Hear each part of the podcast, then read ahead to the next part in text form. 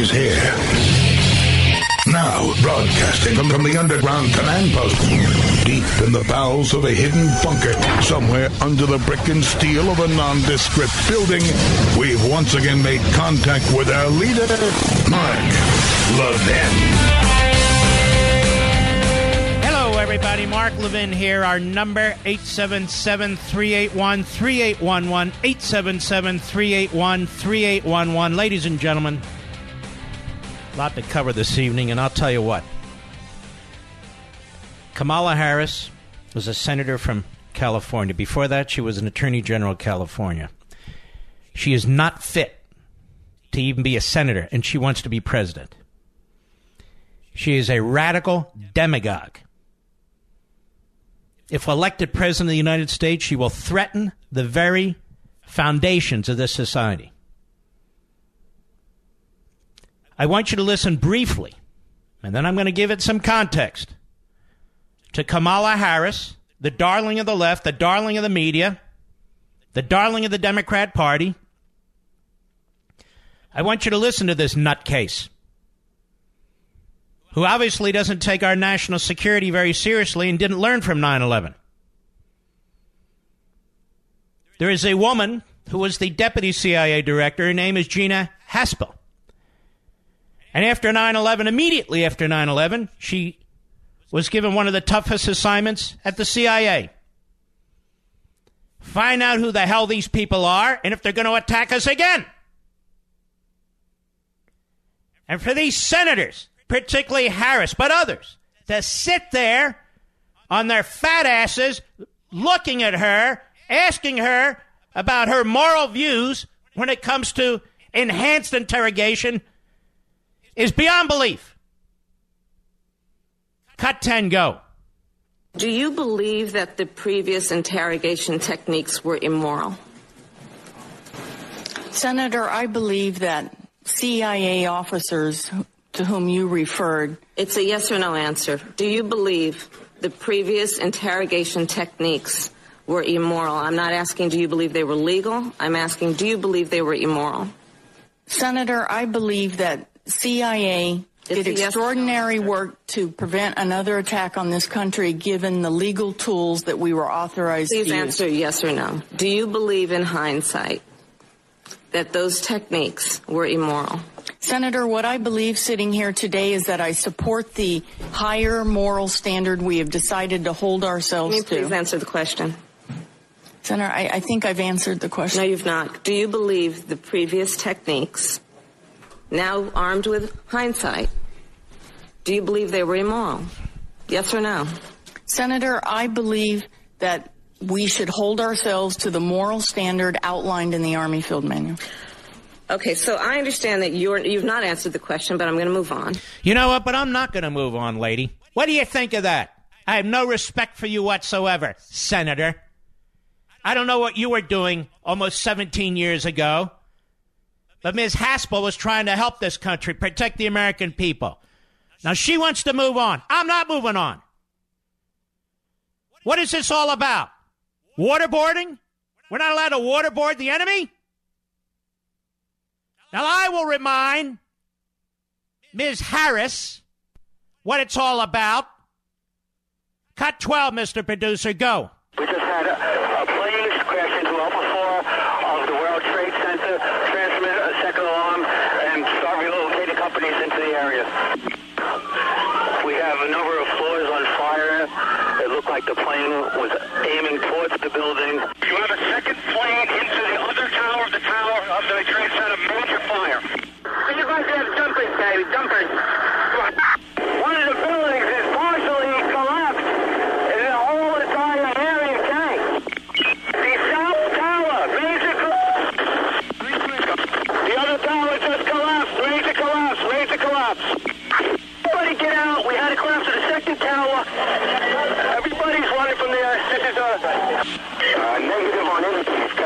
Right now we're all alone. The second building came down. I can't see. So we have no contact with anybody at this time, okay? Fire department 408. Where's the fire? Yeah, hi. I'm on the 106th floor of the uh, World Trade Center. We just had an explosion up here. All right, we're, we're there. We're coming up to get you. See the smoke coming up from outside the windows down? All right, we're on the way.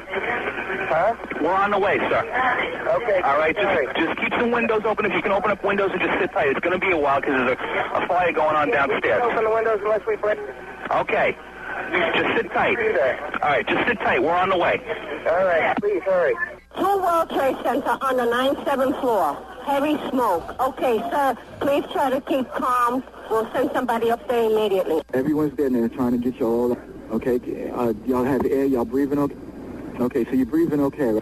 I say just relax and try to stay calm. Try to keep everybody else. Try to get back to. Try to get there to you as soon as you can. That's why people have difficult breathing. All right, we're going to relay this to the fire department, okay? All right, sir? We're going to relay this to the line. Thank you. Sir, you want to leave the line open? I'll stay on the line with you. You don't have to talk, okay? They're asking this wonderful lady, this Gina Haspel, about her moral compass.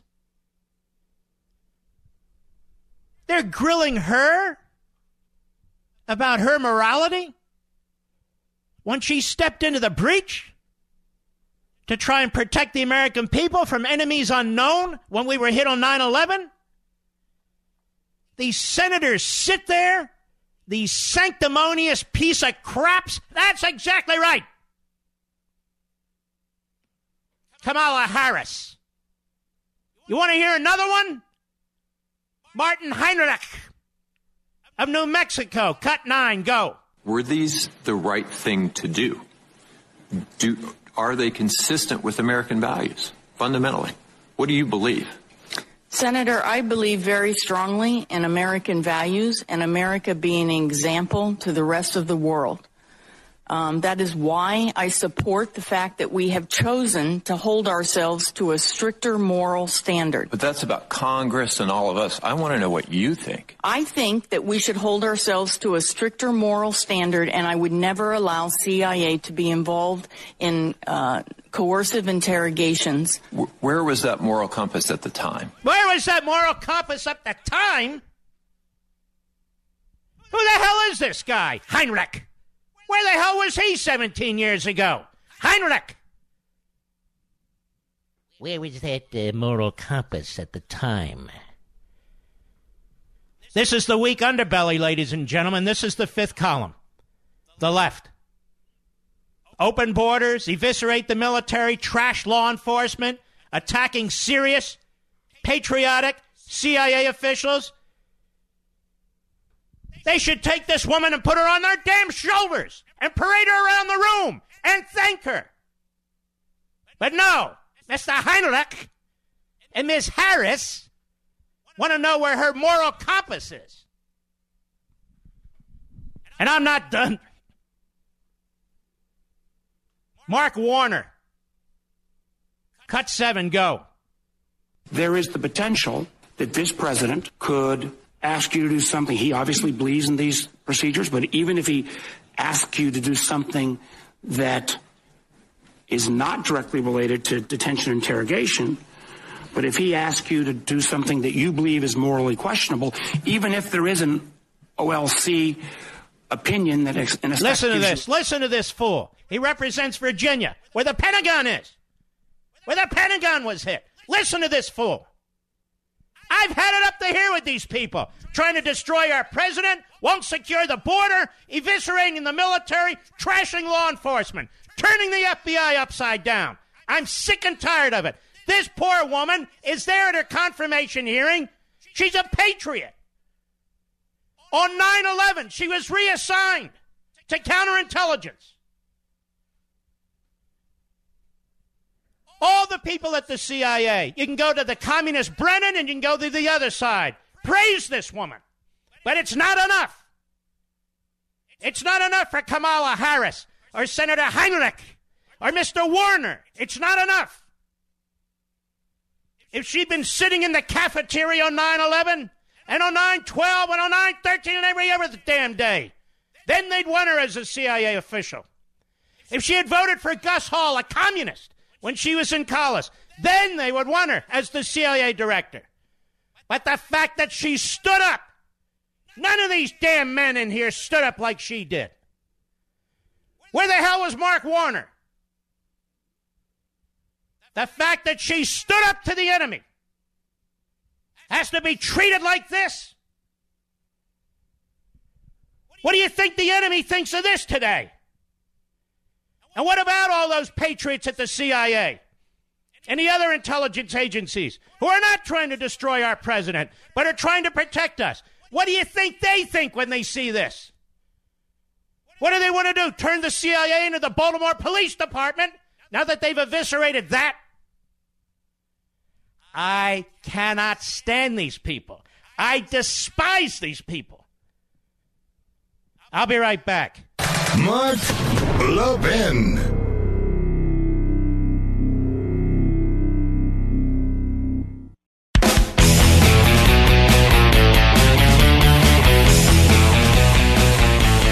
Yeah, you want to know? Moral compass, they want to know about. Moral compass. They don't have a moral compass on Capitol Hill. They're disgusting. Absolutely disgusting. The left hates this country, and they will do anything for power. I want you to listen to this guy, Jack Reed. Now, this guy, Jack Reed, served in Vietnam. He's been wearing it on his shoulder for a long time, and I've, I've kept my powder dry with this guy. But not anymore! Not anymore! Listen to how he treats Gina Haspel. Cut six, go.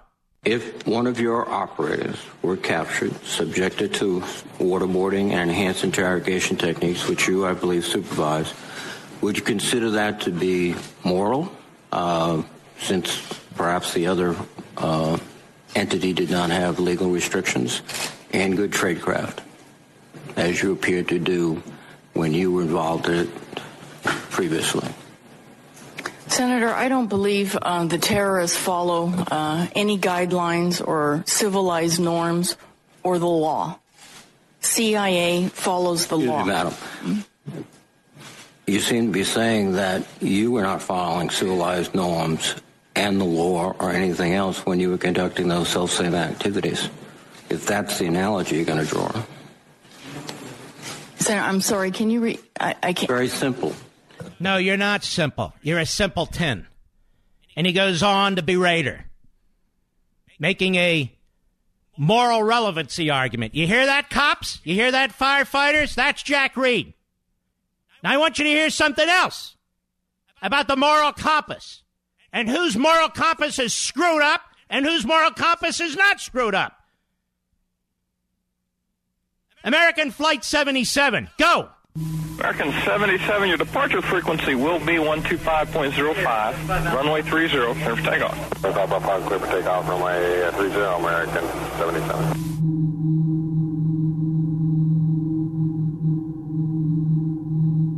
American 77, those departure radar contact, climb and maintain 5,000. 5000, American 77.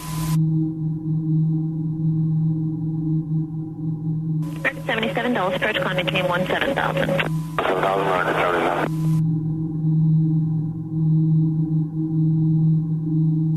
American 77, contact Washington Center 133.27. Uh, 3327, American 77, thanks for getting Avalanche, American 77, passing 25.1 270. American 77, uh, climb, climb maintain flight level 290, sir. 290, American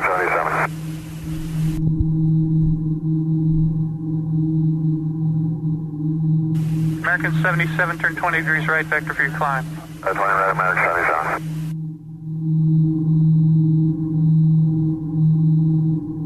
Uh, American uh, 77, you cover the request for 350 as the final. American 77, uh, roger. Maintain flight level 350, I'll show that as your final. Uh, 350 for final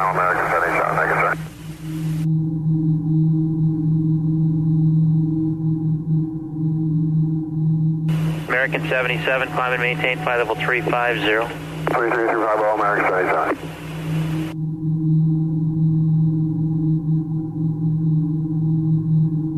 American 77, clear direct uh, Falmouth. Uh, direct Falmouth, American 77, thank you, sir.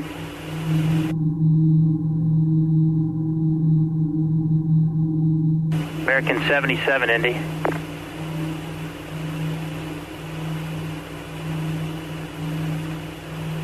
American 77 American Indy.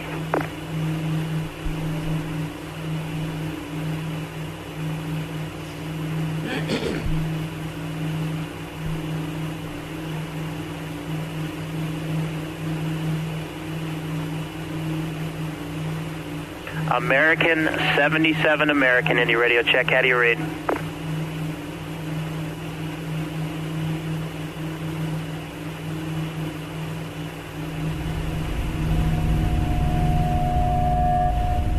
American uh, 77 American radio check. How do you read? This is uh, Caicos. This is uh, Henderson American 77. I don't know what happened to him. I'm trying to That read was heading my- you south for uh, Sterling 937. Looked like he turned, took a turn to the south, and uh, now I'm uh, I don't know what altitude he's at or what he's doing. Last night he was at, uh, heading towards Falmouth at 35. Well, just let me know. Okay, I'll try to get a hold of him. Thanks. I'll let you know. Chic Burlingame and his co-pilot were murdered. And that plane was hijacked and was flown into the Pentagon. Mr. Warner, Mr. Reed, Mr. Heinrich, Ms. Feinstein, Ms. Harris. That's what happened to Flight 77 American Airlines. With certain friends of mine on it. And Deborah Burlingame's brother is the captain. These pieces of you know what sit there in that damn committee playing politics with our lives. How dare they treat this woman like this? Gina Haspel, ladies and gentlemen, is a hero. She has character. She has morality. And for these low life politicians to question her like she did something wrong when she was trying to protect this country after 9 11 is a disgrace. I have never seen a disgrace like this on Capitol Hill, and I've seen a lot of them. This is beyond the pale. I'll be back.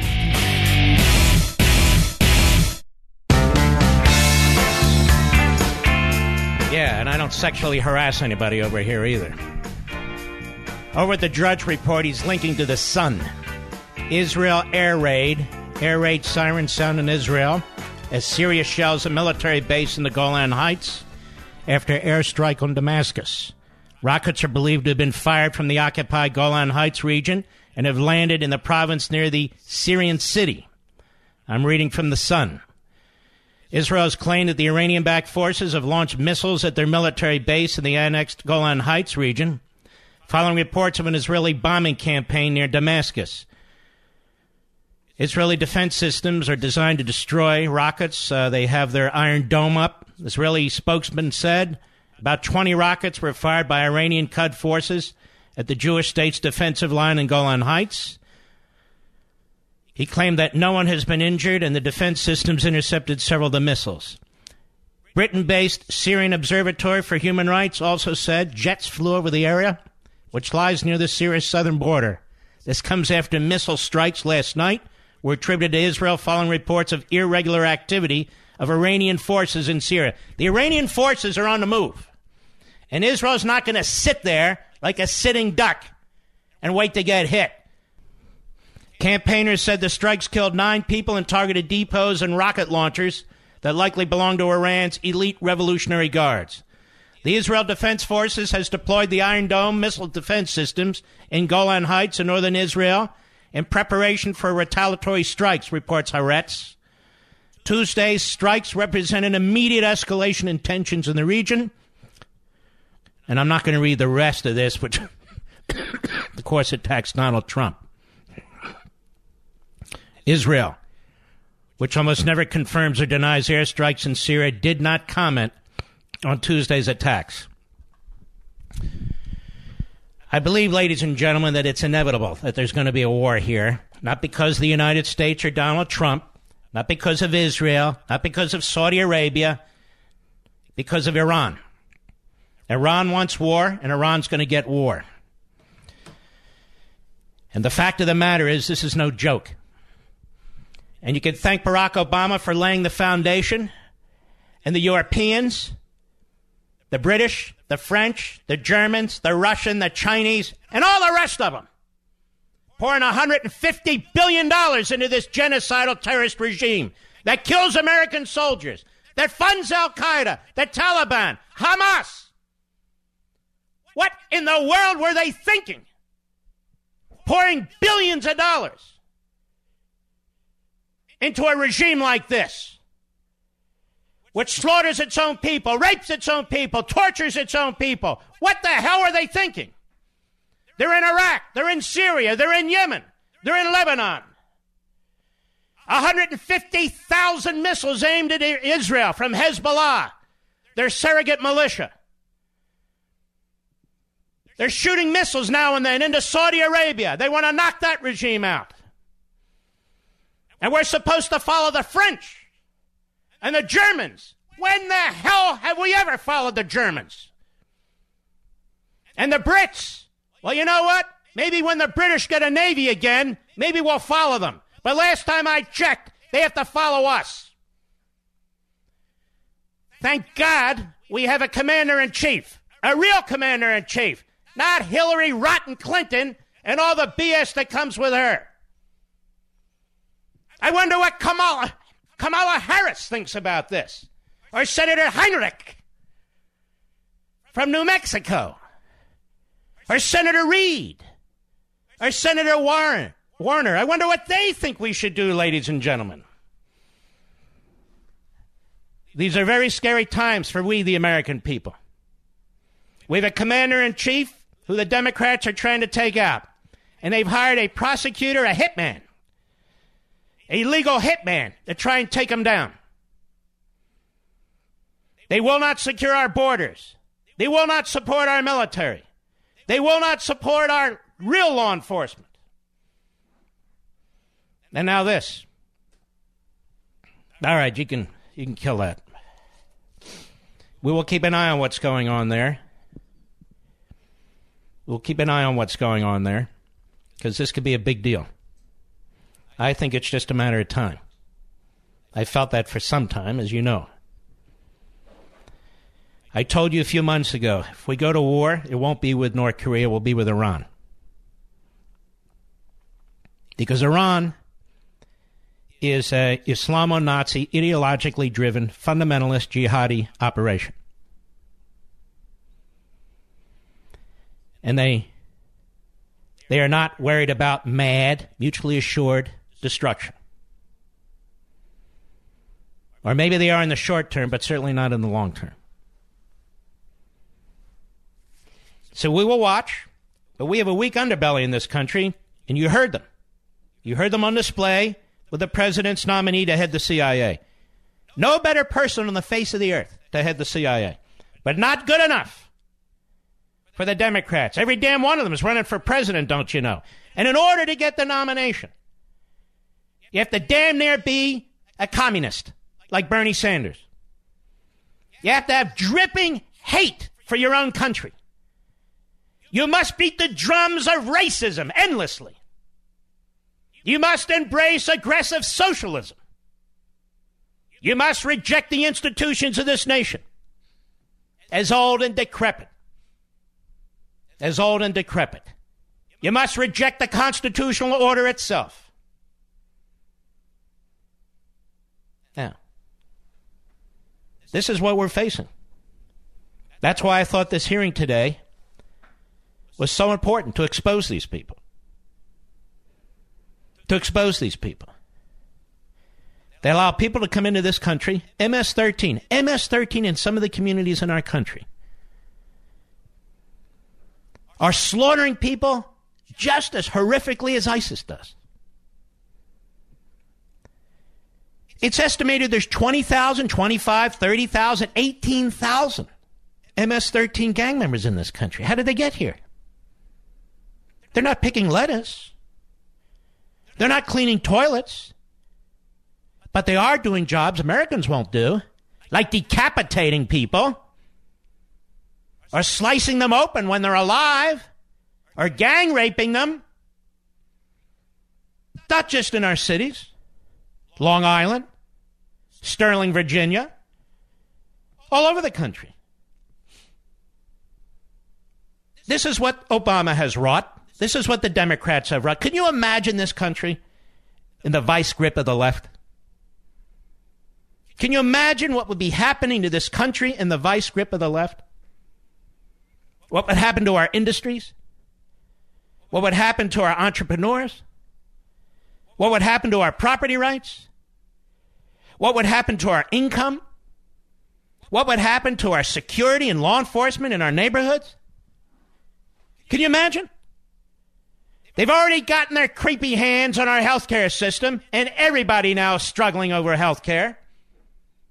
Not sure what to do. They never they never turn back. They never look back. They never they never think about what they've done. They're not circumspect.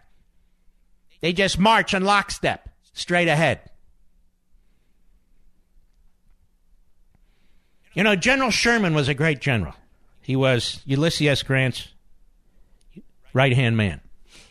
And I know he's hated in much of the South, but the Southern generals after the war respected him enormously. And Sherman, like Grant,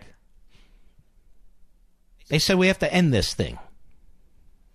Abraham Lincoln begged them, please end this war. End this war. I need generals who will fight and end this war. And he finally found one and another one in Grant and Sherman. And you know about Sherman, probably not a lot, but a little. How he burned Atlanta to the ground. He didn't just burn Atlanta to the ground, they marched through Georgia. They were burning Georgia to the ground. They were cutting off supply lines. They were trying to to turn the people of the Confederacy against the Confederacy. They needed to end the war. It had gone on too long. It was a war of attrition for the South. And the South put up a hell of a fight. And quite frankly, but for a few screw ups, there may be two countries today. Sherman through Atlanta, Sherman through Georgia. Now, why am I mentioning it in this context? Because, ladies and gentlemen, the left is nothing like Sherman. But they are like the damage that he did.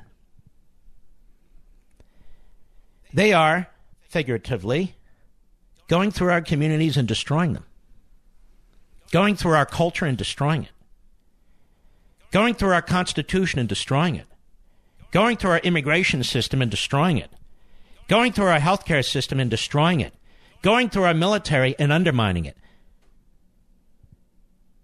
I used the word the other day. This is a pernicious force. It is a pernicious force. If you know a little bit of history, we've seen this before. We see it today. Where they wrap themselves in the American people, they wrap themselves in populism. But they don't believe in representation. They believe in the iron fist. That's why they're connected at the hip with the central government and won't give up a lick of power. This hearing today should have told you everything you needed to know about the left and should have underscored that which you already knew.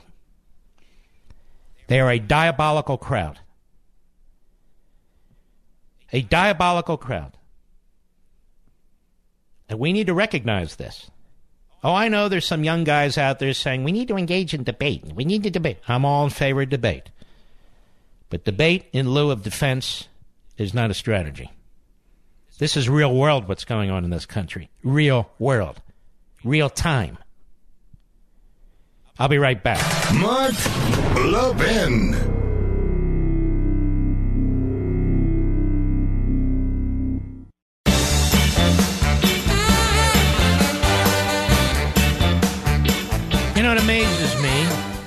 As you know, I'm cerebral, but I'm also passionate.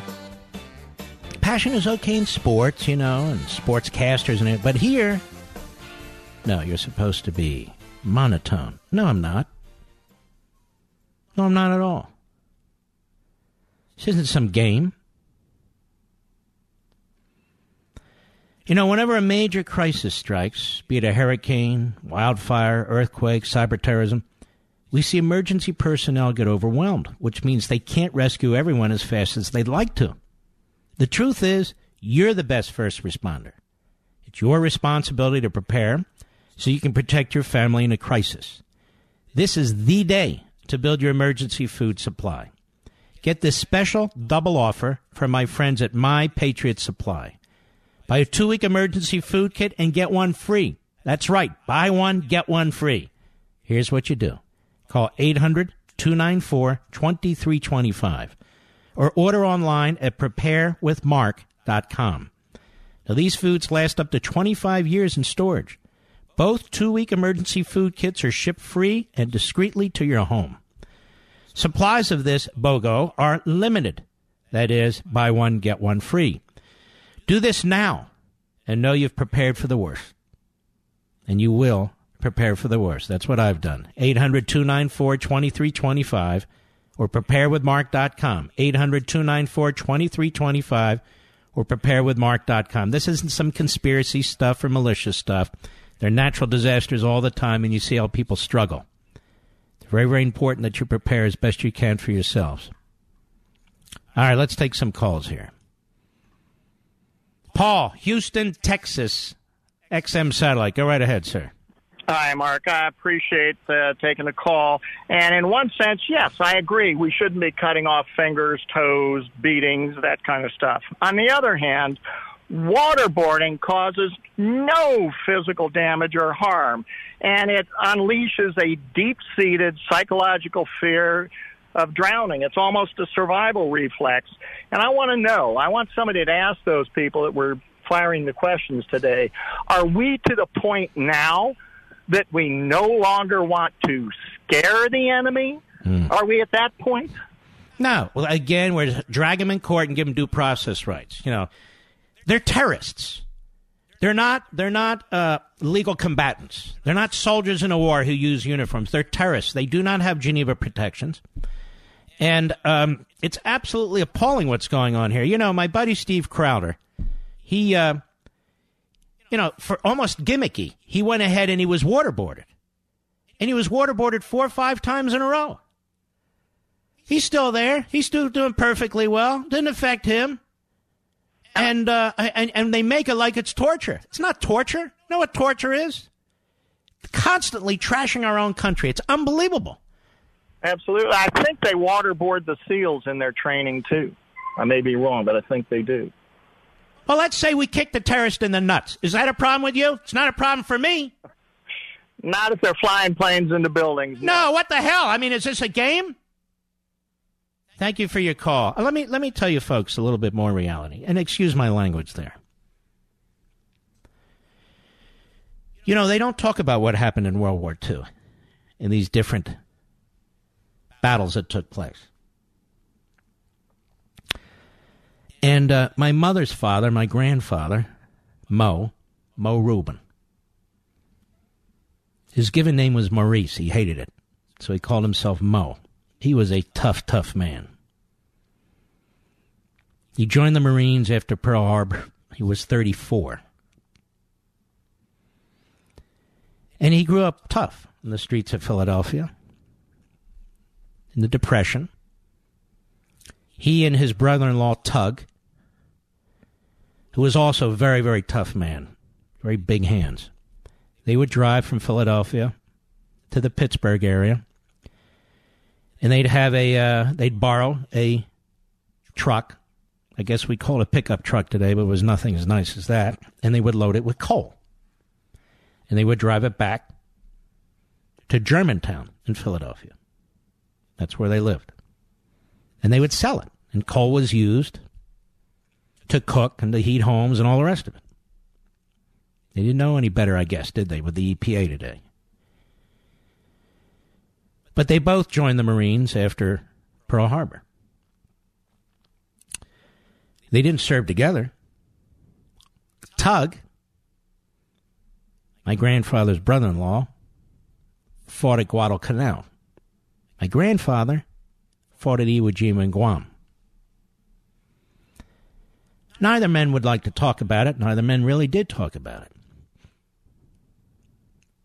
But let me just say this to you. when the Japanese on Iwo Jima were not taking prisoners. And when we took some of them prisoners and they would have grenades on their bodies and so forth and kill, we stopped taking prisoners. We killed them. Killed them. I don't know what Kamala Harris would think about that. Or Mark Warner. Or Dianne Feinstein. I wonder what they would think about that. I wonder if my grandfather, God rest his soul, if he had ever been nominated to head the CIA, I wonder what kind of questioning he would have faced about his moral compass. And if he had lost his moral compass. These people are a disgrace. They contribute absolutely nothing to this country. They've done, most of them, not all of them, but most of them have done absolutely nothing for this country. They managed to get elected to office. And they think in getting elected to office that they're better than the rest of us. What they don't understand is we cannot stand them. I'll be right back.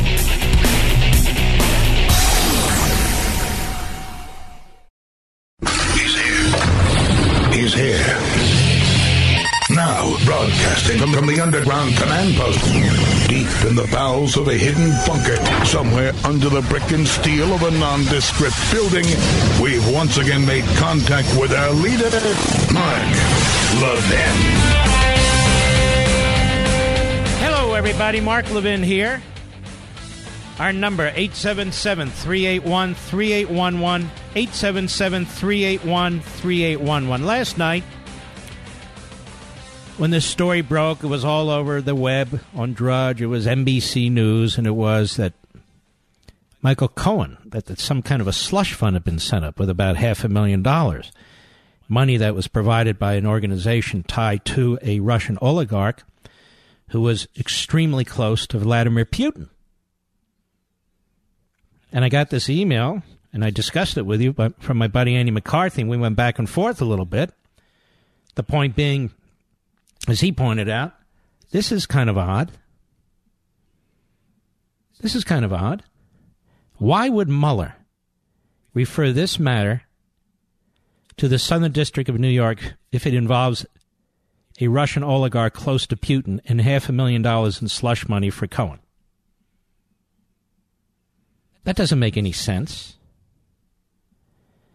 And it didn't make any sense because those aren't, as it turns out, the facts, despite all the headlines and all the reports. And it should amaze you at this point that we have a media now that will take information from anyone anonymous sources, nutty professors from Yale, unreliable writers, and now a slip and fall lawyer. Apparently, people like my phrase slip and fall lawyer. A lot of talk show hosts have picked up on it. I'm getting emails about that. Well, that's okay. Mr. Avenatti, in my view, is one of those slip and fall lawyers, as I've been pointing out. We have an article from the Daily Caller where he actually, in terms of some of these payments, accuses the wrong Michael Cohen. So, wrong way, Avenatti. Slip and fall, man. Also, the company involved said, We have nothing to do. We have no connection to this Russian oligarch, none whatsoever. Oops, strike two. Strike two. So, in a day of this crap.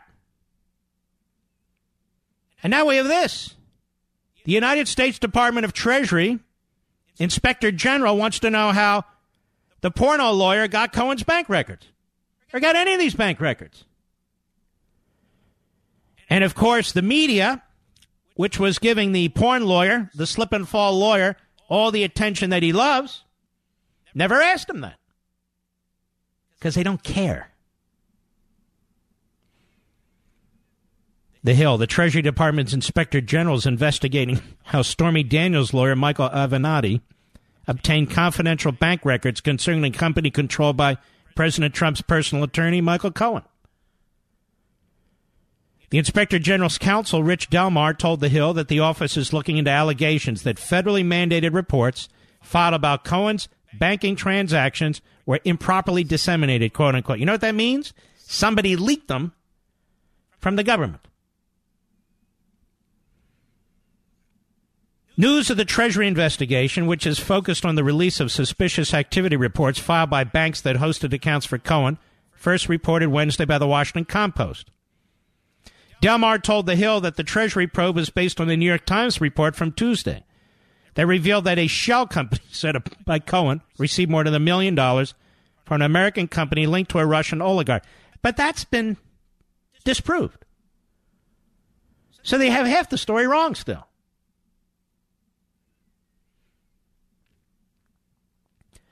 It's time that this guy, Avenatti, get the anal exam he so justly deserves and not by his client. Is that too harsh, Mr. Producer? I don't think so. I think we should change our reference to Mr. Avenatti from slip and fall lawyer, which I've been using for 15 years, to Stormy Avenatti. What do you think of that, Mr. Producer? Stormy Avenatti. A legal porno star, if you will, in the context of the law. People are telling me stuff about this guy. I got to dig into this stuff. Because we know CNN won't. We know MSNBC won't. We know Meet the Press won't. We know George Stephanopoulos won't. We know the rest of them won't. Because they need this slip and fall stormy Avenatti. And have you noticed all these media companies with all these sexual harassment allegations? They love Stormy Daniels. They can't get enough of her. They can't get enough. I'm starting to think that these hosts want her on their shows because they're into it. Yeah, that's right. I said it. I really believe it. So this didn't make sense last night when we reported it. I told you it didn't make sense. Didn't make sense to me. Didn't make sense to McCarthy. Didn't make sense to anybody who thinks, and that would exclude virtually every reporter in the country. Virtually every re- reporter in the country. Why is this this thigh rash, this poison ivy, Stormy Avenatti, slip and fall lawyer? I have to keep saying slip and fall lawyer because. Uh, to expose the uh, backbenchers. Why do you think he uh, he's everywhere? He's a nobody because the media want him, and in a month or two they'll go for somebody else. Maybe maybe in a week or two. But I wanted to circle back on this story because now Mr. Avenatti apparently is under investigation. What did Mr. Avenatti know and when did he know it? When did he get these bank records? When did he get these bank records? Does this concern the U.S. Attorney's Office in the Southern District of New York? It should. Does this concern Mr. Mueller? No, not in the least. He doesn't care. And back in November, apparently Mr. Mueller and his team of Democrat prosecutors, starting with Deaf, Dumb, and Blind, they uh, they apparently already looked at this and gave it a pass. Doesn't stop the media. Wait a minute. We've got Avenatti. The slip and faller. Bring him in. Bring him. And plus we get ratings. Bring in Avenatti. We need Avenatti. Is that two T's or one? Doesn't matter. Get Avenatti in here. Now, why have not Chuck Todd, George Stephanopoulos, the gaggle of usual phony reporters and journalists, done a report on Mr. Avenatti's background? They just keep plopping him on the screen. Why haven't they told us about his business activities? About his debt? About his connections with Rahm Emanuel? My buddy, poor Sean Hannity, he uh, apparently had some connection with Cohen in terms of representation. Nothing particularly formal, and I haven't talked to him about it. I'm just telling what I read. No, no, no. He should have revealed it. Gotta, gotta, gotta, gotta reveal it. Gotta reveal. And meanwhile, Avenatti, nothing. Who else has he represented? What else do we know? Hey, listen. When he becomes a host on Fox, then we'll dig. Right now, we kind of need the guy. Kind of need uh, old Avenatti. Stormy Avenatti, slip and fall man. So the story last evening that broke by NBC News and was pushed out on every website was a phony story.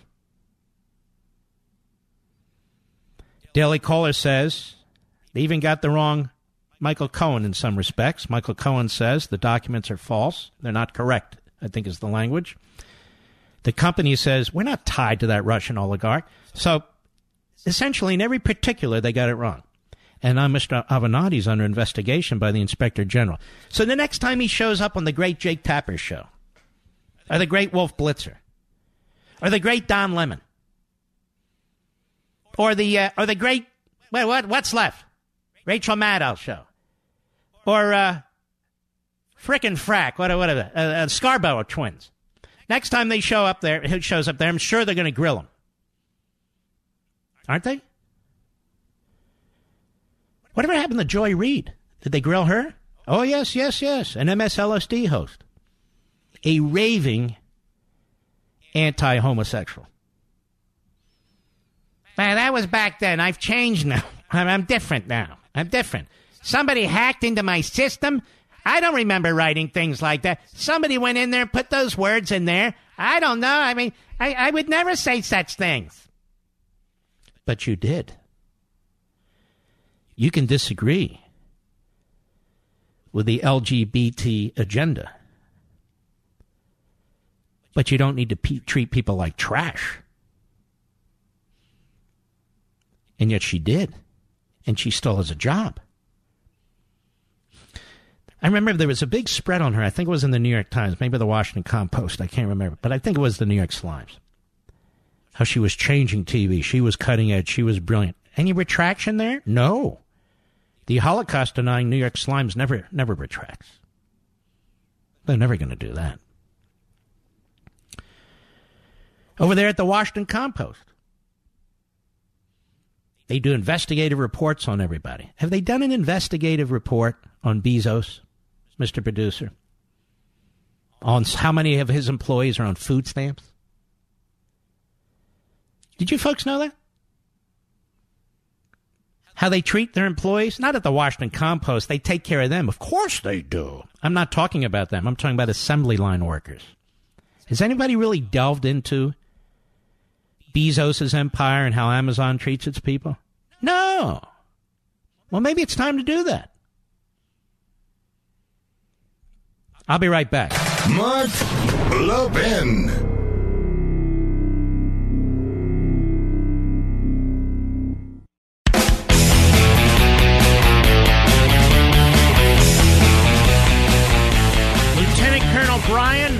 Granbury, Texas, the great WBAP. Go ahead, please. Mark, it's my treat to, to call you this evening. I wanted to give you an additional perspective, not a not a different one, but an additional one. I was 15 to 20 yards from where that the nose of Flight 77 crashed into the building and killed uh, hundreds of my coworkers and, and people on that plane I didn't know. I would spend months in the burn unit up at the Washington Hospital Center up on North Capitol, just down from from the U.S. Capitol. I'd spend months there, and ultimately I would spend four years uh, being medically put back together again from the events of that day. When I hear the the questions being asked of the CIA director, you're dead on about the, the moral relativism. Let me describe for you briefly what has to be done to you in a burn unit to survive. And I assure you it's worse than waterboarding. Waterboarding is romper room compared to what happens in a burn unit. You've got no skin on your body. You're being scrubbed in bleach or some other chlorine derivative. And in some cases, some of those, what they call the tank, it's the hydrotherapy room, but I assure you it's no spa. Of what's being done to you, and I've got a trach in my throat, and only the Lord can hear me scream because the nurses and the medical professionals in there, what they are doing to me is tormenting me, pleading in my heart and my mind, only the Lord can hear me scream, and I'm pleading for the mercy of death because of what's happening to me in that burn unit. And I didn't see any of these members of Congress come to the Washington Hospital Center's regional burn unit down there off of Irving Street, just off of North Capitol. to come worry about the concerns that myself and my other eight burn survivors were going through from the Pentagon or anybody in New York. It gets directly to what you specified in your book, Men in Black.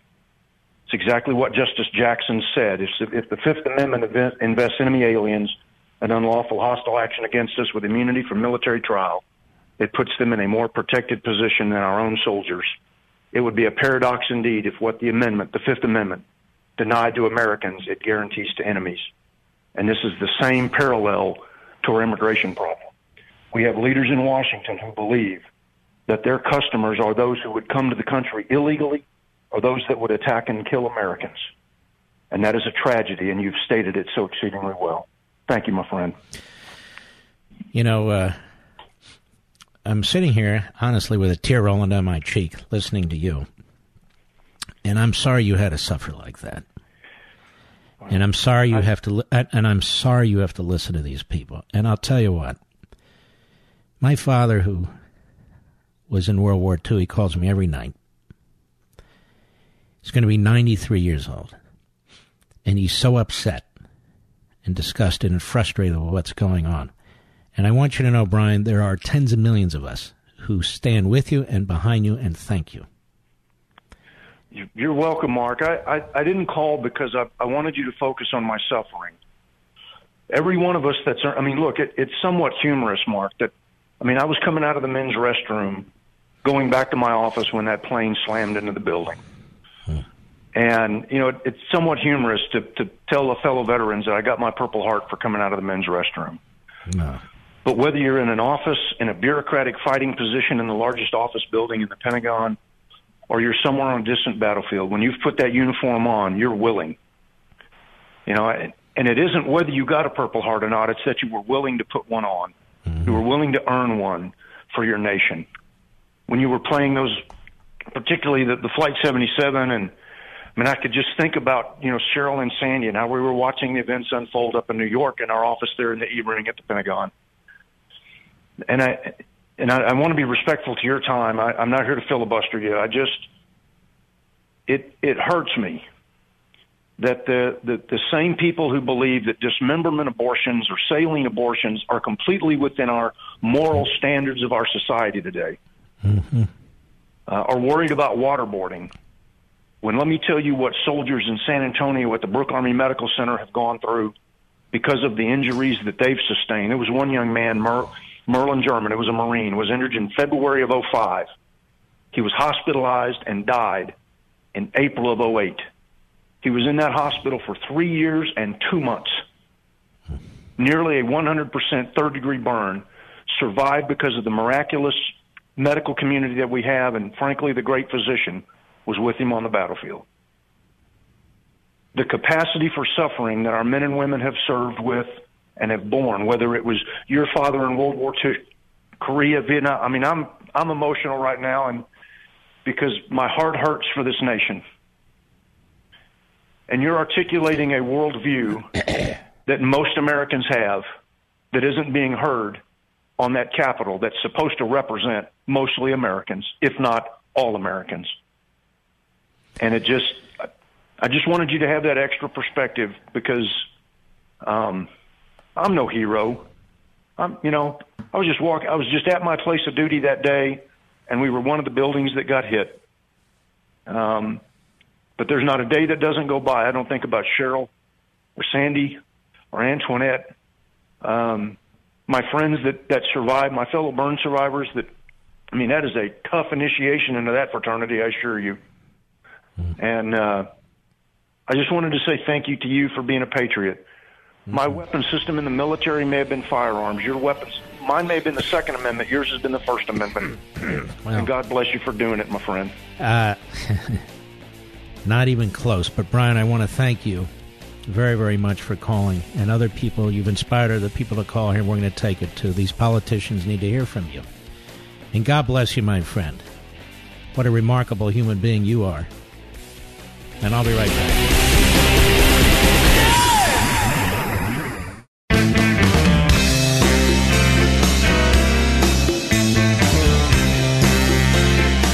The new American Revolution starts here. The Mark Levin Show. Call in at 877 381 3811.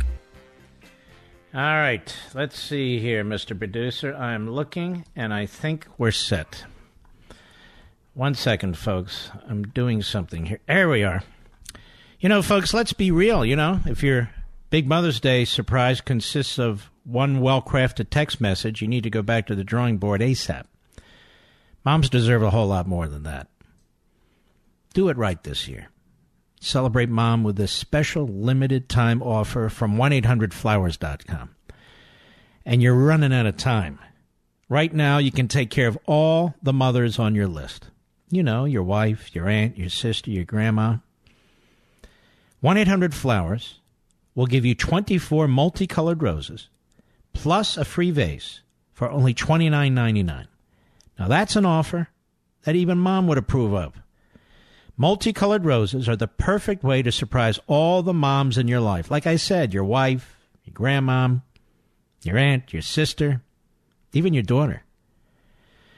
These breathtaking roses, 1 800 Flowers, are picked at their peak and shipped overnight to ensure freshness. 24 multicolored roses plus a free vase for only $29.99. That's an amazing offer because they're not the kind you get at the grocery store, whatever, at the last minute where you're picking petals off the flowers and hoping for the best. But you need to hurry because this offer expires Thursday. That's tomorrow. Just pick your delivery date tonight. And 1 800 Flowers will handle all the rest. It's that simple. Don't put it off any longer. Order today from 1 800flowers.com. Now, to order 24 multicolored roses plus a free vase for only $29.99, go to 1 800flowers.com, click the radio icon, and enter code LEVIN. That's the key. 1 800flowers.com, enter code LEVIN, L E V I N. 1 800flowers.com, code LEVIN. Do it right away. The offer ends tomorrow. And you don't want to forget. Let's take some more calls. People are furious about what took place on Capitol Hill today. Let's go to Dino, Liberty Hill, Texas, XM Satellite. How are you, sir? Fine, sir. The great one. Um, sir, I'm I'm Dino Gutierrez. I'm a retired military, now a published novelist. But anyway, um, yes, you're so right, and I share your your frustration. Yeah, I would. Miss Hell's held a higher person than me. All right, hold on a second. You were a Navy, you were a SEAL, right? That was um, Army, sir. Army, okay. Army, Army Civil Affairs, and um, you know, I know how to. I know how, actually I know how to manipulate people, interrogate them, and so forth like that. Because that's well, not interrogate them, but but you know, I I know how to get down to the bottom. What did you make of Kamala Harris today? Oh, well, let me see. I screamed at the television for a little bit, and then mm-hmm. I, I finally, I, with my PTSD, I'm I'm 90% disabled. Sending this PTSD. Oh my goodness, I'm sorry. I had to turn off the TV because I mean, hire more. Oh, oh my God! That, and, and who's somebody said on your program they rather dismember babies than oh, you know what I mean? Yeah, I just just yeah. in other words, just- in other words, these people are they're very um, casual about calling uh, abortion choice and um, defending Planned Parenthood and all the butchery that has taken place there. But when it comes to merely waterboarding, and that's what it is, merely waterboarding a, a, a terrorist or would be terrorist, then all of a sudden, the question I have for Kamala Harris, the question I have for all of them, for that crowd, is what's your moral camp compass? Thank you, Dino. Paul, Long Island, New York, the great WABC. Go right ahead, sir. Thank you very much, uh, Mr. Levin, for taking my call. Uh, I'm a member of the Special Operations Command of the Fire Department of the City of New York. And uh, I, we lost 90 members of the Special Operations Command out of the 343 firefighters that were killed, along with all the poor innocent people sitting at their desks, eating their bagels, eating their donuts that morning. We spent countless months at the pile trying to recover our brothers and sisters and people that, that were perished uh, that day. When I heard the, the, the confirmation hearing today, it made my stomach turn. And I think that the people of the United States, which you do a great job of educating, need to know what happened. And, and, and I don't talk about the 11th because it's very, very painful. But the bottom line is, when you when we responded that day, and when those towers came down, it became pitch black, and New York City became something out of a movie. It was surreal, and not only that day, but the lasting effects. Every time I take a medical, I have to worry about if I've got cancer. We just we just buried a whole slew of brothers over the last few weeks of people with residual effects of what happened on 9/11. So if these people think that their moral compass uh, of the of these of these fine patriots and Americans that that protect us in the CIA, if they think that their moral compasses aren't pointed due north, they need to get their heads examined. And the people of the United States, this can never happen again, sir. And I, and I, I apologize. I'm so passionate about it. But when you lose as many brothers as I have, it's a tough thing. And, and I don't want to see that happen to, to the United States ever again. Uh, It's going to happen if these people uh, run this country. Could happen anyway. But uh, uh, when I listen to them browbeating this woman, browbeating this woman when she stepped up and and and and went to war the way the CIA goes to war and what apparently was extremely effective browbeating this woman who's been an outstanding deputy director of the CIA apparently. The president nominates her to be CIA do you remember Brennan taking uh, attacks like this? A man who actually voted for a communist when he was a young man?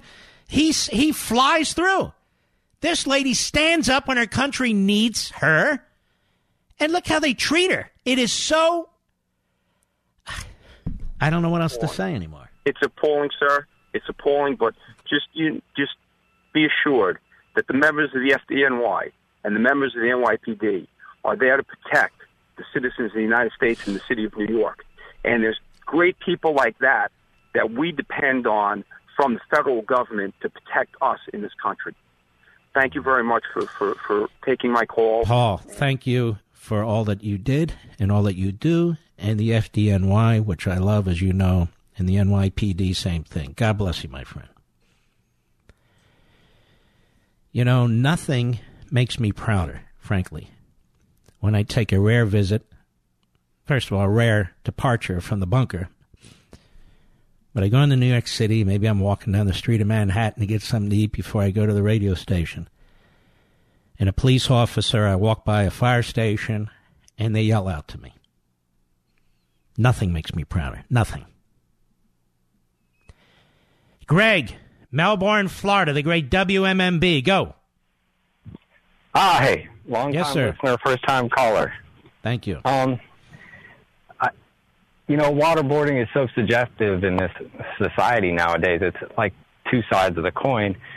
But I mean, they they say that you know extreme torture doesn't work, but what will work? I mean, we need to try some new stuff. I mean, First of all, it's not, as you know, it's not extreme torture. And secondly, it did work.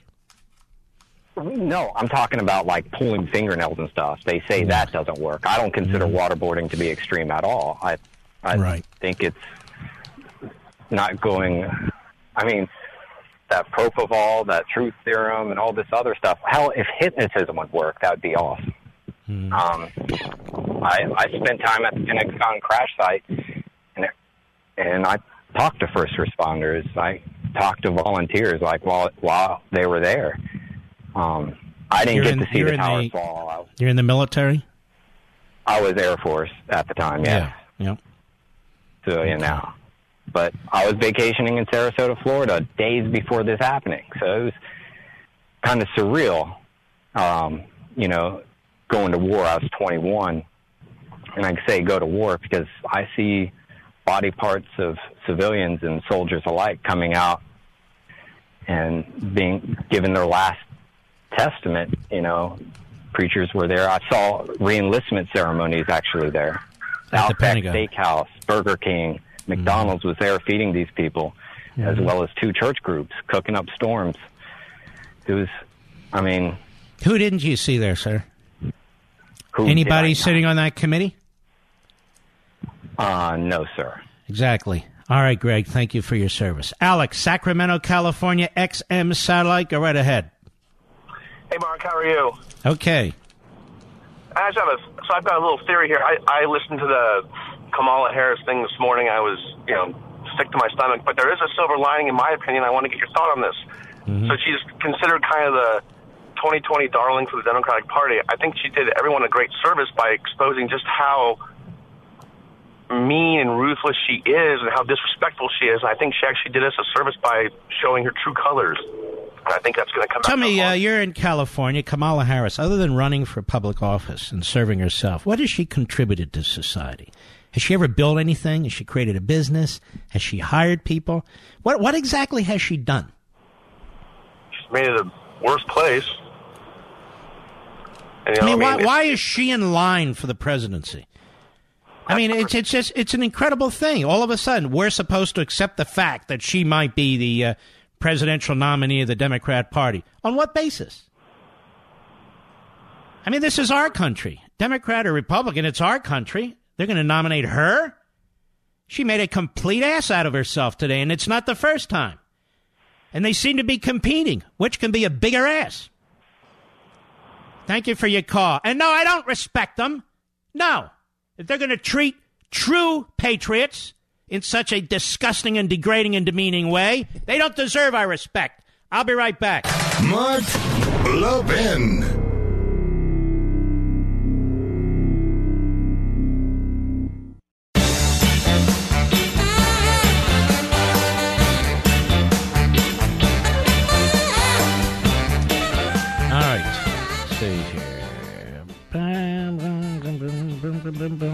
Let's take a call.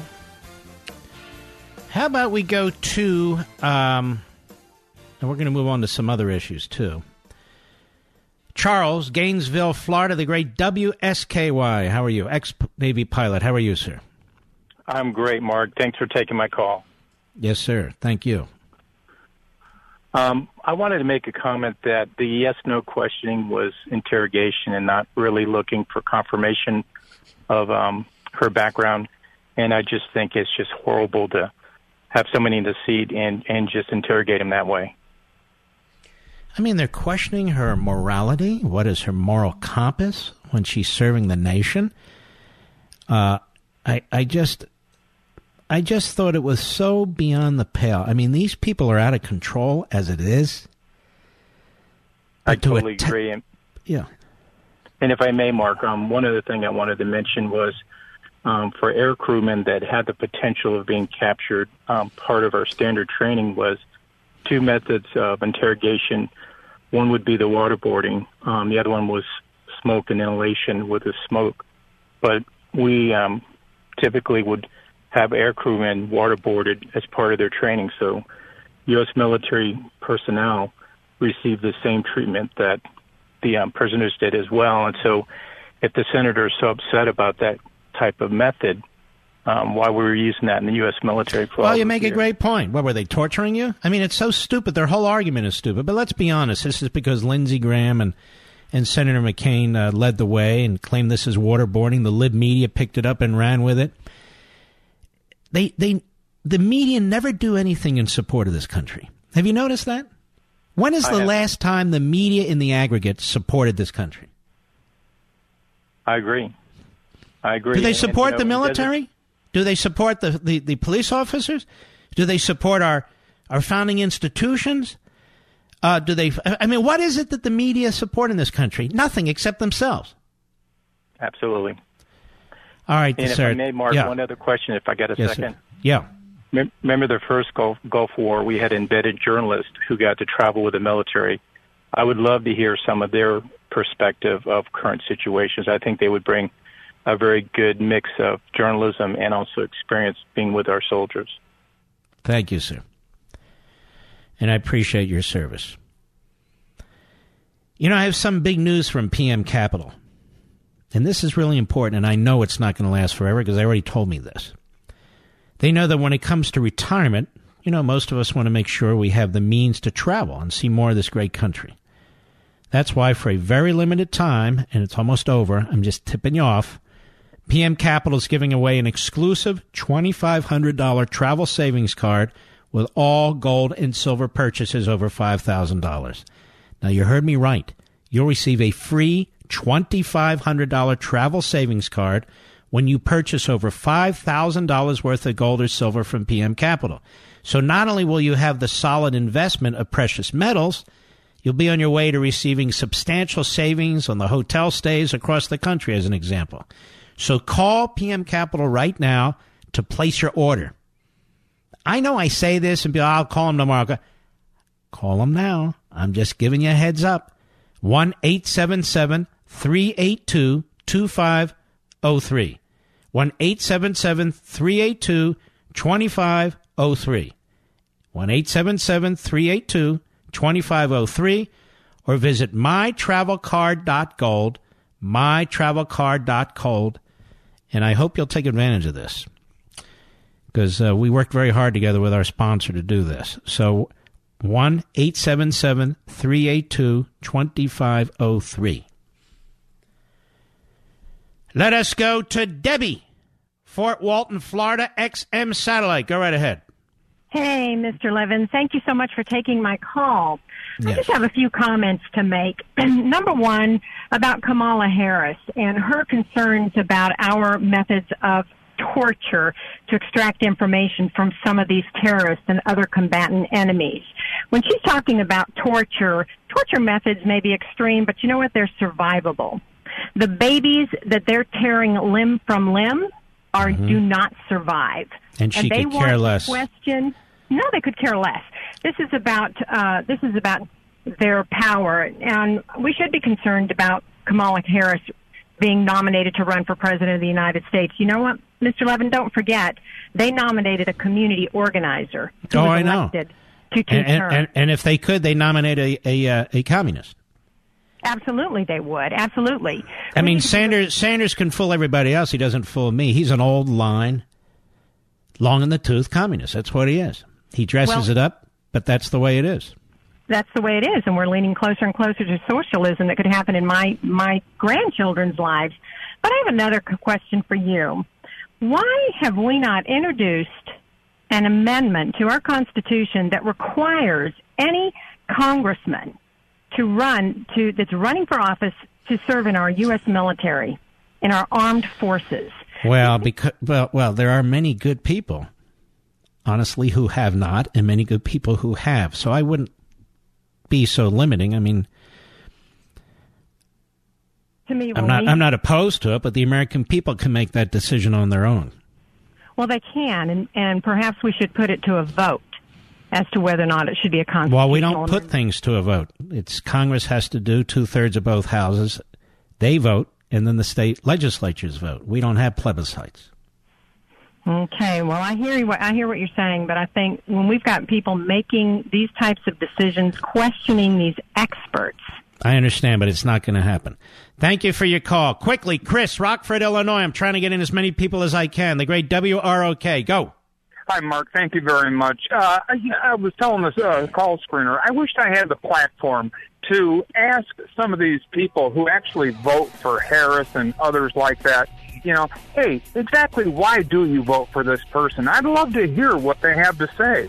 I mean, Mhm. you know, hit these Because they're liberal Democrats. And, uh, hey, hey, I'm voting for a liberal Democrat. They're compassionate. They'll give me stuff. They really care about the country. That's why. Thanks for your call. I'll be right back.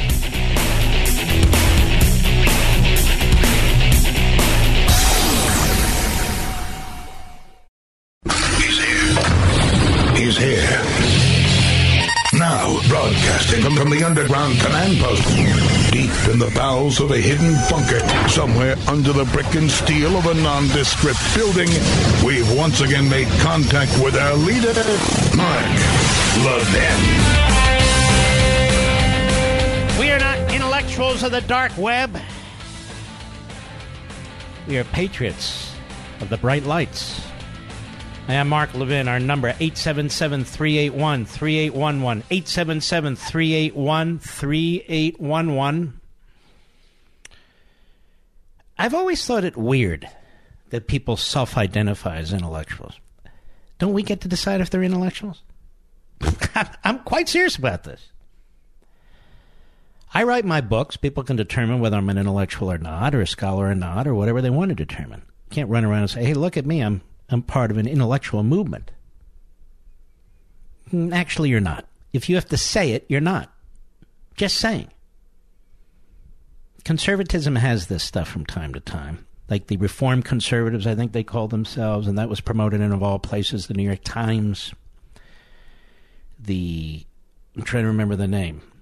Is it the Internet Dark Web? What is it? Intellectuals of the Dark Web, New York Times, and so forth. Conservatives decide who their intellectuals are, and conservatives decide who they're going to follow and who makes sense. A debating society is not an intellectual society, it's a debating society. For me, I have my own standards in making those determinations. If somebody writes something that I find particularly profound, they take a philosophy or they take an idea and they take it to places that, for an example, I haven't thought of on my own, and I give this stuff a lot of thought, uh, and they are consistently of this mind, that's an intellectual. Somebody that keeps raising their hand and saying they're an intellectual, that's not an intellectual. That's somebody who keeps raising their hand and saying they're an intellectual. Just pointing it out. President Trump in a cabinet meeting today, quite good as usual. Cut one, go. What are you going to do if Iran starts up their nuclear program? Iran will find out. They're going to find out. I don't think they should do that. I would advise Iran not to start their nuclear program. I would advise them very strongly. If they do, there will be very severe consequence. And you know what? When he says it, he means it, and the world knows he means it. It's not Obama with the red lines. More. Cut two, go. We can't allow a deal to hurt the world. That's a deal to hurt the world. That's not a deal for the United States. That's a deal to hurt the world. And certainly, uh, Israel, you saw Benjamin Netanyahu get up yesterday and talk so favorably about what we did. Some of the senators, I watch them now as they say, oh, he shouldn't have done it. But they don't say it, the Democratic senators, they don't say it with their full throat, they don't say it with heart. Because they have one problem. They were totally against it. Like Chuck Schumer was totally against the deal. He voted against the deal. He was fighting with Obama. In fact, I remember reading at the time they ended up in a fight together over this deal. Because. And by the way, they slapped each other silly, I'm sure. Go ahead. This deal is very bad for Israel and very bad for the Middle East. Yep. But Mika Brzezinski, she is an offspring of Zbigniew Brzezinski. Say that fast ten times. Zbigniew Brzezinski, as I recall, was the national security advisor to our greatest foreign policy president, Jimmy Carter. Zbigniew Brzezinski was an unadulterated disaster. But look, he's got his offspring Mika, and I'm sure that's a proud thing or was. Uh, what did she have to say about all this? Because Trump has accomplished so much more than her father and her father's boss ever could have dreamed of. Cut four, go. This does draw us more into the Middle East. Our allies are upset, for sure. No, no. Our allies in the Middle East are not upset in the least. The Israelis, the Saudis, the Egyptians, the Jordanians, they're not upset in the least. Genius. Go ahead. I think the president's sanity is being questioned globally. The Um, president's is being. You know, she's an ass. Isn't she an ass? Just a nasty person. Snarky, snotty, low IQ, nasty person, just like her soon to be husband, the lovely banjo player in Deliverance, Joe the Schmo Scarborough. Go ahead. It was a campaign promise. It does appeal possibly to his base. And uh, But the- see, see, see, so dense is she. That may be true, but that's not why he did it. He explained why he did it. Why won't they accept that he explained why he did it? With the support of his national security advisor, who's a thousand times better than her father was, with the support of his secretary of state. And a lot of smart people. I'm sorry, over there at MSLSD. Below IQ across the board over there. Across the board. You have to be stupid to be a host, and even dumber to be a guest. And the guests, some of them don't even keep their hands to themselves. Go ahead. of this president's behavior and decisions does lead me to question why he does anything and whether or not it's to deflect from something else. Because you're an idiot and you're a hater. That's why. And your ratings suck. My Sunday show has more viewers than their primetime morning show. Are you aware of this, Mr. Producer? So it's like they're talking to themselves. It's like they're at Thanksgiving dinner every day, talking among themselves, bringing in one miscreant and malcontent after another to sit around the table. Plagiarist, yeah, and, and and they have to have diversity. They have plagiarist, sexual harasser. You know, they got they got to have a whole diversity thing going on there. Boy, she is quite the nasty person, in my humble opinion. Then there's this guy, this uh, this senator from Connecticut. He is endlessly on cable TV. In fact, I think at this point, he's been on more cable shows than Lindsey Graham. Lindsey Graham is in the Guinness Book of World Records for being on TV more than any other politician in the history of politicians and TV. Did you know this? I made it up, but it's true. It could be true. But this guy, Chris Murphy, Dunderhead, Connecticut, he wants to beat Lindsey Graham's record. Here he is on MSLSD on the Morning Joe Schmo Show. Go. And unfortunately, President Trump's foreign policy is dictated by undoing anything that has uh, Obama's fingerprints on it. Now, first of all, if that were true, that would be outstanding. But that's not what drives Trump and his team. You remember when Obama would travel the world and trash America? Trump doesn't travel the world and trash America. Trump stands up for America. Chris Murphy wouldn't know this. He's a left wing radical kook, sellout, Democrat senator from the Nutmeg State, with emphasis for him on nut. Go ahead. By uh, what's good for the nation. Uh, I guess his theory of the case is that And now let's stop a second. Let's see if he says anything substantive whatsoever. Go ahead.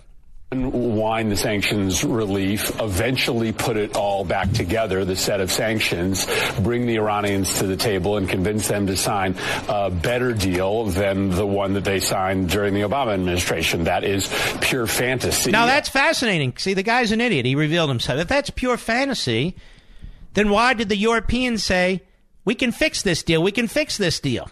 If it's pure fantasy, were they lying? Were your good friends over in Germany and France and Britain? Were they lying, Senator? Even Kerry was saying, you know, maybe he can work on it and so forth, but you're saying no. And Trump knew the answer was no. Go ahead, let's listen to this genius.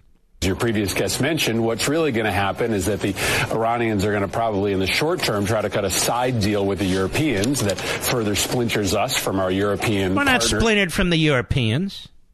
They need us. We don't need them. But that said, all these machinations going on. The guy never says what's in the best interest of the United States of America. Never. Go ahead. Eventually, that deal probably falls apart. The Iranians restart their. Ah, shut up. I'm sick of you already. I'll be right back. Mark Levin.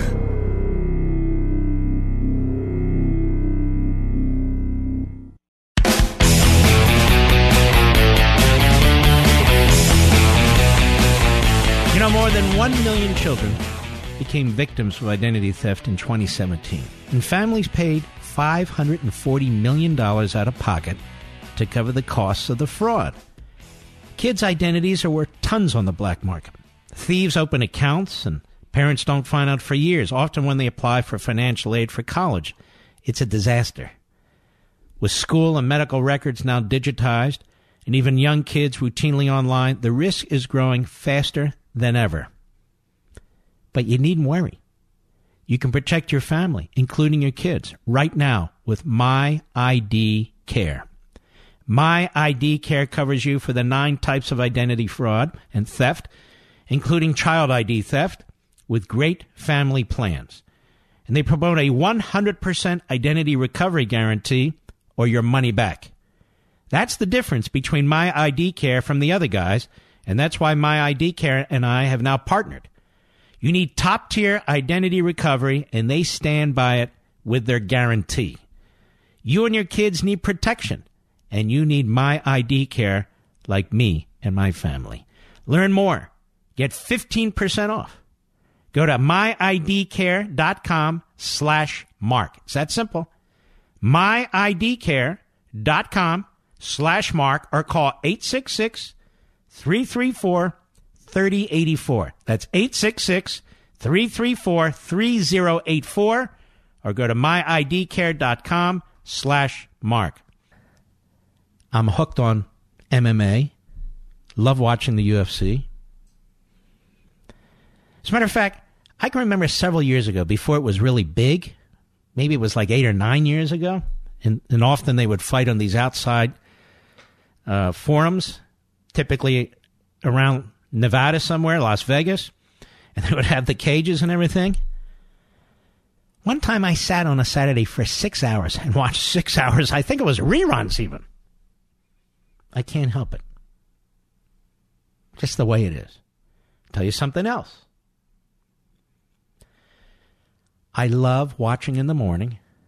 I don't watch ESPN. I'm not a big ESPN guy, except for one show, First Take. And I can't watch a lot of that. I only get about 20 or 30 minutes in. But I love to watch Stephen A. Smith. And I love to watch it. I've grown uh, to watch this guy, Max. What the hell's his last name, Rich? I can't remember. Kellerman. You know, he annoyed me for a while. I'm there. What is this guy sitting there like a lib? I start to listen. He stays out of politics. He's all right. Gets into politics, just another liberal schlub. But when he's not, he's okay. I mean, they're all there as foils for Stephen A. But that said, it's pretty good. I like it. Now, why am I discussing this? Well, why does there have to be a why for that? Casey, Manassas, Virginia, the great WMAL. Go. Hey, Mark, how you doing? Long time listener, first time caller. I'd like to thank, Thank you you, for uh, having me on here. You bet. I was just kind of curious, real quick. Um, Yes. As far as from pulling out of the Iran deal, it wasn't a great deal. It's kind of overdue, but I'm a little bit concerned as to what kind of long term, even medium or short term repercussions you might see in our dealings with other countries if we pull out of this. Why would they be inclined to think we'll stick with any other agreement? Well, I think any time we make a deal with a genocidal, uh, America hating country that seeks to build ICBMs and put warheads on them within seven years, if they don't trust us, that's okay. Right, that's fine. If Iran trusts us or not, that's a given. They're not going to trust us probably no matter what. Sir, sir, the whole thing was built on a lie, as it turned out. You've been following this? They have a ton of information the Israelis found. I've been following it very closely. No and what did you make of that? stick with it letter by letter. What? What? But Letter by letter, they said they weren't working on nuclear arms, and they were. I'm sure they probably were, but isn't See, you're, nothing I say is going to convince you because you're a phony. Get off the phone. Hey, then there's a but, but, but. What do I have to say? It's a regime that wants to blow its neighbors off the face of the earth, that keeps threatening us. It is a war machine. Uh, we entered into this agreement. Obama lied. The enemy lied. The Europeans lied. The UN lied. We have a president that says, all right, we're not going to put up with this. Hey, what's this going to say about the future when we have deals with other countries? What are they going to say? What are they going to say? They're going to say, when you have a real president in office, they're not going to take this you know what. Let's continue, shall we? John, El Dorado Hills, California, Sirius Satellite. Go. Eldorado, thank you, Mark. I was going to actually hum a little Sister Sledge for you, but you'd never want to listen to the song again after you heard me. Then don't do it, please. I'm I'm in, here in El Dorado Hills, the last Republican stronghold here in California, but we need reinforcements. Right. Uh, we're we're, we're No, don't look to me. I'm not moving there. I'm uh, I'm a retired policeman from across the bay in Oakland, where uh, Camilla Harris actually started. Um, I remember back in the early '90s, she was a ADA there, uh, and I, I, I never Assistant knew DA. Assistant DA, and uh, Now, ne- wait a minute. Was she an assistant DA in Oakland or San Francisco? I thought at San Francisco. She was a she was an assistant DA in Alameda County in Oakland, and uh, started dating Willie Brown. I don't know if you remember him. Uh, yeah. I thought they have a huge age difference, don't they? They oh she he was yeah she was in her twenties and he's I don't know pushing sixty seventy years old. But uh, that's how she got her her her rise. She uh, they were dating and when he was elected mayor she, he uh, he dumped her but gave her a job at the San Francisco DA's office. And she uh, rose up and and she's so far left Mark that when she was DA, the uh, there was a policeman killed, and I don't remember his name in San Francisco. She refused to to seek the death penalty on the cop killer, and she's so far left. Dianne Feinstein at this poor cop's funeral stood up and said, "Miss Harris, you need to." You need to seek the death penalty, and got a standing ovation by the San Francisco POA, and she refused to. Uh, As, to- as a matter of fact, Feinstein now is considered way too moderate. No, she she was, and, and and Kamala Harris is a vindictive person. She ended up, I think, firing the one of the attorneys, the DA that worked for her in San Francisco. She is a wolf in sheep's clothing. But I'll tell mm-hmm. you, if if the progressive left could have built a robot, could have built a perfect creature to She'd be it. represent. All right, my friend, got to roll. Thank you for your service as a police officer. When we come back, I have a great guest, but I'm not going to tell you till you come back.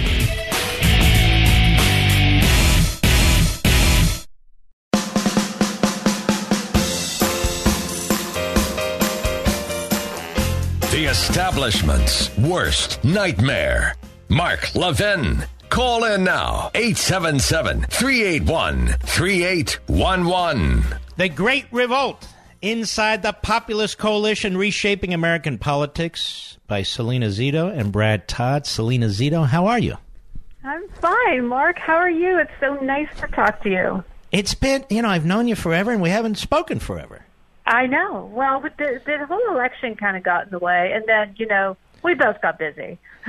Well, let me say something. This is a fascinating book, and um, I want to ask you several questions about it. Let me start this way, which is the really the threshold of the book. Who are the Trump supporters? Where do they come from? Where have they been? Did they exist before Donald Trump even became a candidate? Well, it's really interesting that you ask, ask that because this is a coalition that has been building. I have argued since 2006. In fact, you and I talked about this way back in 2008, where I said something is going on, and I'm not quite sure what it is. And so, you know, these voters have essentially been, you know, hidden in plain sight. Uh, they're suburban voters, they're blue collar voters, um, there are people that are, you know, hit or miss, you know, like Perot voters. Um, and there, there are women, suburban women with guns. There are suburban women who want their family to have and their community to have a, um, a, a better shot. And and there are King Cyrus, Cyrus Christians, uh, that, or at least that's what I call them. These are evangelical uh, voters and Catholic voters who decided to be more pragmatic with their vote and and put the person in who had their back. And they have been here all along, and they're, you know, the establishment in both parties have been blown up by them because they're incredibly tired uh, in the way they have been not treated with dignity or respect or given the opportunity that people that live in the super zip codes in this world have had. And I'll tell you one thing that's really important, Mark. They aren't just blowing up uh, politics. Their their force is felt outside of the ballot box, and it's impacted sports, entertainment, Hollywood, how we buy and purchase things. Let me ask you this, and uh, you and your co-author have studied this obviously more than I have, uh, but I get the sense on the radio when I speak to people all these years. This really is, to me, a a a part of the Tea Party movement, part of the Reagan Revolution. Maybe it's a little Yeah. different here and there, but it's the same basic people, is it not? Absolutely. And and you know, so I went to the Rust Belt state, states, um, the, uh, Pennsylvania, Ohio, Michigan, Wisconsin, and Iowa. And I went to the counties that flipped those states towards Trump. Um, the the counties that voted Obama, Obama, Trump. And I dug in and interviewed hundreds and hundreds of people, and I broke them down into seven different archetypes. and and this this has been building since Reagan. There's not a lot of sh- shade between a Reagan voter and this voter. There's not a lot of shade between a Tea Party voter and this voter. And and a lot of, you know, traditional conservative Democrats have been brought along for the ride because they don't share the values that the Democratic Party has has sort of told them they need to follow. Probably in the past two decades, they've been shifting away from them since Bill Clinton. Do you think Donald Trump, before President Trump, that he instinctively knew this, or that he was traveling around and he got the same sense of what was taking place as you and your co-author did? Well, yeah, I think here's what I think. You know, I've interviewed the president a couple of times, and each time that I have interviewed him, I've noticed that the people that he connects with are not the people that's sitting in his office. If, if, if he wasn't president, it wasn't the people sitting in his office in Trump Tower, and it wasn't the people in Washington now that he is president. I've interviewed him in the West Wing. It is the blue collar uh, people. You know, I've seen him in different situations. Just you know, immediately connect with people. And I think he un- instinctively understood. This is always why he says we. We will win. Not I will win. We will win. He always instinctively understood that he was not the cause of this. He is the result of it. And he knew how to work with, with their, with their concerns and make them, you know, uh, that's the one thing that has always uh, annoyed me. Everyone has said, you know, Trump voters are negative. Trump voters are nationalistic. They're the most aspirational. If you read the first three pages of a woman who's gone through so many ups and downs in her life, you see that aspiration. Make America a great again with an aspirational message. and It made people want to be part of something bigger than themselves. And it's not nationalism that is important to them. I mean, there, you know, there are some people that, you know, th- th- that that is a draw, but it's more about localism. It's more about wanting your family and your community and your state and your country to go to a better place, and you want everyone to come along with you.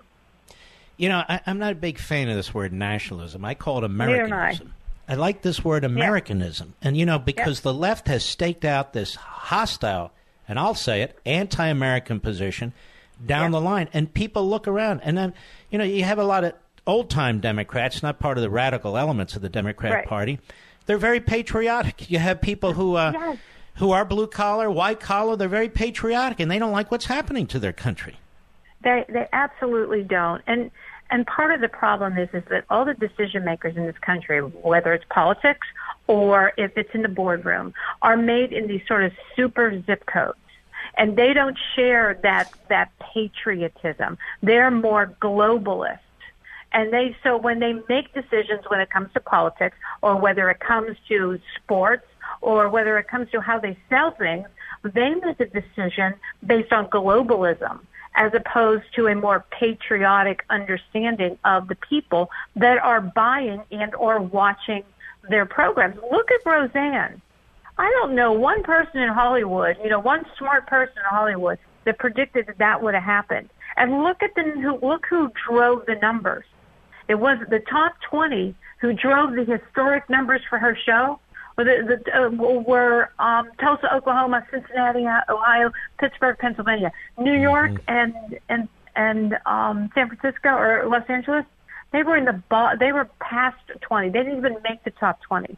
So the per- the, the power, the buying power of this coalition is not only is is also impacting Hollywood, and it's enduring. This is a terrific book, folks. The Great Revolt Inside the Populist Coalition Reshaping American Politics. We're linking to it on Mark Levin Show Facebook, Mark Levin Show Twitter. I really want you to go out there and get it. You're really going to be edified about what's going on here. And then we have this other element that is so thoroughly hostile to the people who you visited and spoke to and so forth. They almost seem like uh, they have a right to control their lives. They have a right to advance their agenda. They have a right to do all these things even when the folks that you're writing about, people in my audience, rise up and vote them out and vote somebody else in. Yeah, it's it, it is it is stunning. And by the way, and by and by and by the way, Celine, it's also within the Republican Party. Absolutely. I'm glad you made that point. It is absolutely. Do you know why West Virginia last night was a story? Because uh, the McConnell people believed that they were going to lose. And so they're the one that put, they're the ones who completely don't know this coalition, completely don't understand it. And they're putting it out there that Blankenship was going to win. Look, I live in Pittsburgh. I live Mm-hmm. 15 minutes from the West Virginia border. I've covered this race. There was no way he was going to win.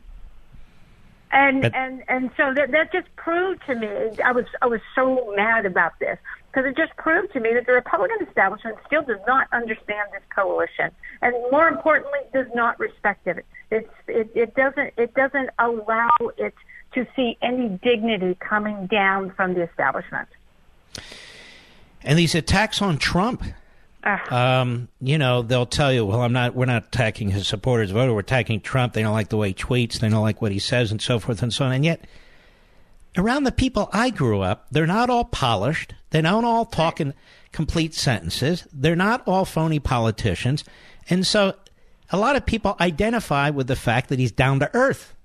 Yeah, absolutely. There's there's uh, of the seven archetypes. One of my favorite ones, Mark, are the rough rebounders, and I called them that because they were people that had tragedies in their life. Uh, whether it was, um, you know, a, a, a, a death in the, an early and tragic death in the family, an economic loss, um, two, you know, one, two, three divorces, um, job changes. They were the ones that uh, that were the most passionate about Trump, and 30% of them voted for Obama in in, um, in in both elections. But they're the ones that had not an evolution; they had a revelation, and they took a look at him and said, "You know what? I, I I've been up and I've been down. So has that guy." And when people make fun of him for the way that ta- he, he talks, I could see myself talking like that. I don't have a problem with that. You Which know, is why I said in the beginning of the election, people take him seriously, but not literally. But my profession takes him literally, but not seriously. Yeah, good point. You know, Selena, the other interesting thing to me, tell me what you think, is this. The the folks that you talk to, many of the people in my audience and so forth, uh, some of them are struggling, some aren't struggling. Uh, the Hillary Clinton and the Democrats and, and many of the never Trumpers and the Republican Party and so forth like to put them down. You know, they're people who are down and the country's not down and they're so negative. And yet, they're the most patriotic of the citizens. They believe in this country. They believe in this country. They believe in their family. They believe in their community. They're incredibly patriotic. They're the people that are volunteering at the Fish Fries or the Elks Club for Flag Day, or you know, doing the um, volunteer work to make sure that that kids that are at risk get the help or get the community support that they needed. I mean, they're the most optimistic people that I've ever you know spent time with. And when I go out and interview people, I don't fly and I don't take an interstate. I take the back roads and I only stay in a bed and breakfast. So the first person I meet in the community is a small business person.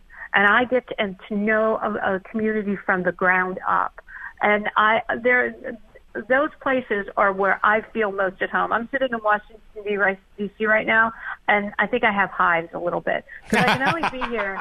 I can only be here for so long, and I, I need to get to the hills of Pennsylvania because it's it's this is just a really different world for me. And Is and it- is it- all, Let me just say that. Is it fair to say, at least in my mind's eye, and if it's not, tell me. When I think of the folks you're talking about and writing about, and many of whom are in my audience, I think of Norman Rockwell. yes. I think of his paintings of America, of his love of country, trying to capture what America is all about. Am I right about that? Yeah, you're absolutely right about that. And and it's not that that it's idealistic. It is that it is authentic. Hmm. And people don't understand that authenticity. They don't understand that grit. I mean, these are the people that work with their hands and and and every day and they're the ones that are are part of the just the backbone of all the things that are great in this country.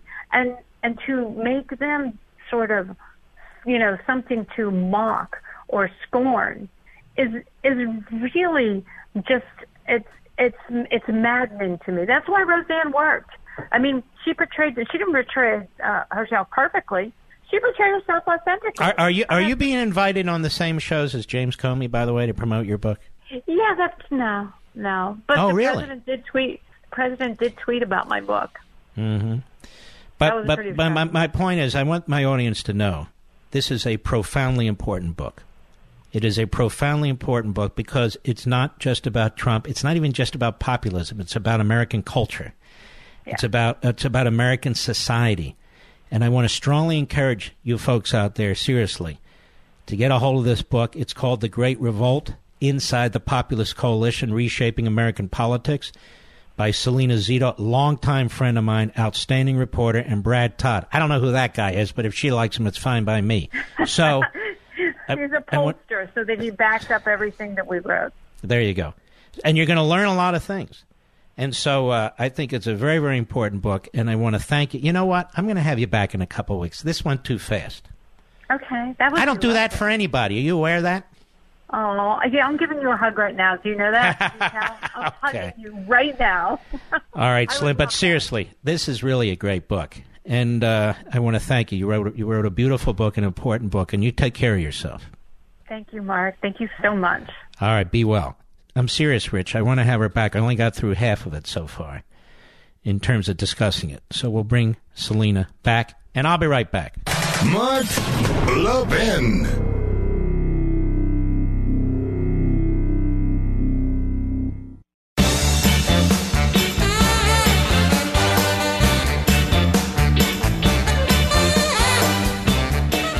What am I doing, Richie Rich?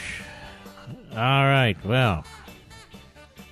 Let's see here. I'm working on it. Working. Folks, you don't know. I've been working with a handicap here. Not a physical handicap. My damn printer hasn't worked all week. I'm trying to connect the thing, connect the thing. But here we are. Good news, folks. Hillsdale College is offering their free online Constitution 101 course again, but only for a limited time. So register right away, please. Go to levinforhillsdale.com. That's L E V I N for Hillsdale.com. Hillsdale's the authority on teaching the Constitution. You can take the course based on the same curriculum that Hillsdale students use, taught by the same amazing professors. Do you know close to 1 million people have already registered? If you haven't, you really should. Now, I know this research I'm about to share doesn't apply to my listeners, but did you know one in three Americans can't name a single right protected by the First Amendment? I'm guessing half of those are journalists. Yet, the First Amendment, and only 25% can name all three branches of government, but get this 33% can't name any branch of government, not even one. So, look, folks, we need to help make sure that our fellow Americans understand not just those facts, but our constitutional rights too. And that's going to depend on each one of you. Go to Constitution 101. It provides you the perfect overview. And how do you do it? You register at levinforhillsdale.com. It's completely free. You'll get even a free pocket constitution just for signing up. And you have to know liberty, of course, to defend it. And that's what Hillsdale College is all about. levinforhillsdale.com. L E V. I can do this. L E V I N for Hillsdale.com. And New York, New York, the great WABC. Go. Hi, Mark. Um, I'm a physician in New York City, and I work with World Trade Center survivors. Wow. And I'm calling tonight just to give an illustration of what the Iranians think of the United States. In 1986, I was living in Florence, Italy. And one day I had the TV on and I had the Italian news, and they were showing something from a broadcast in Iran.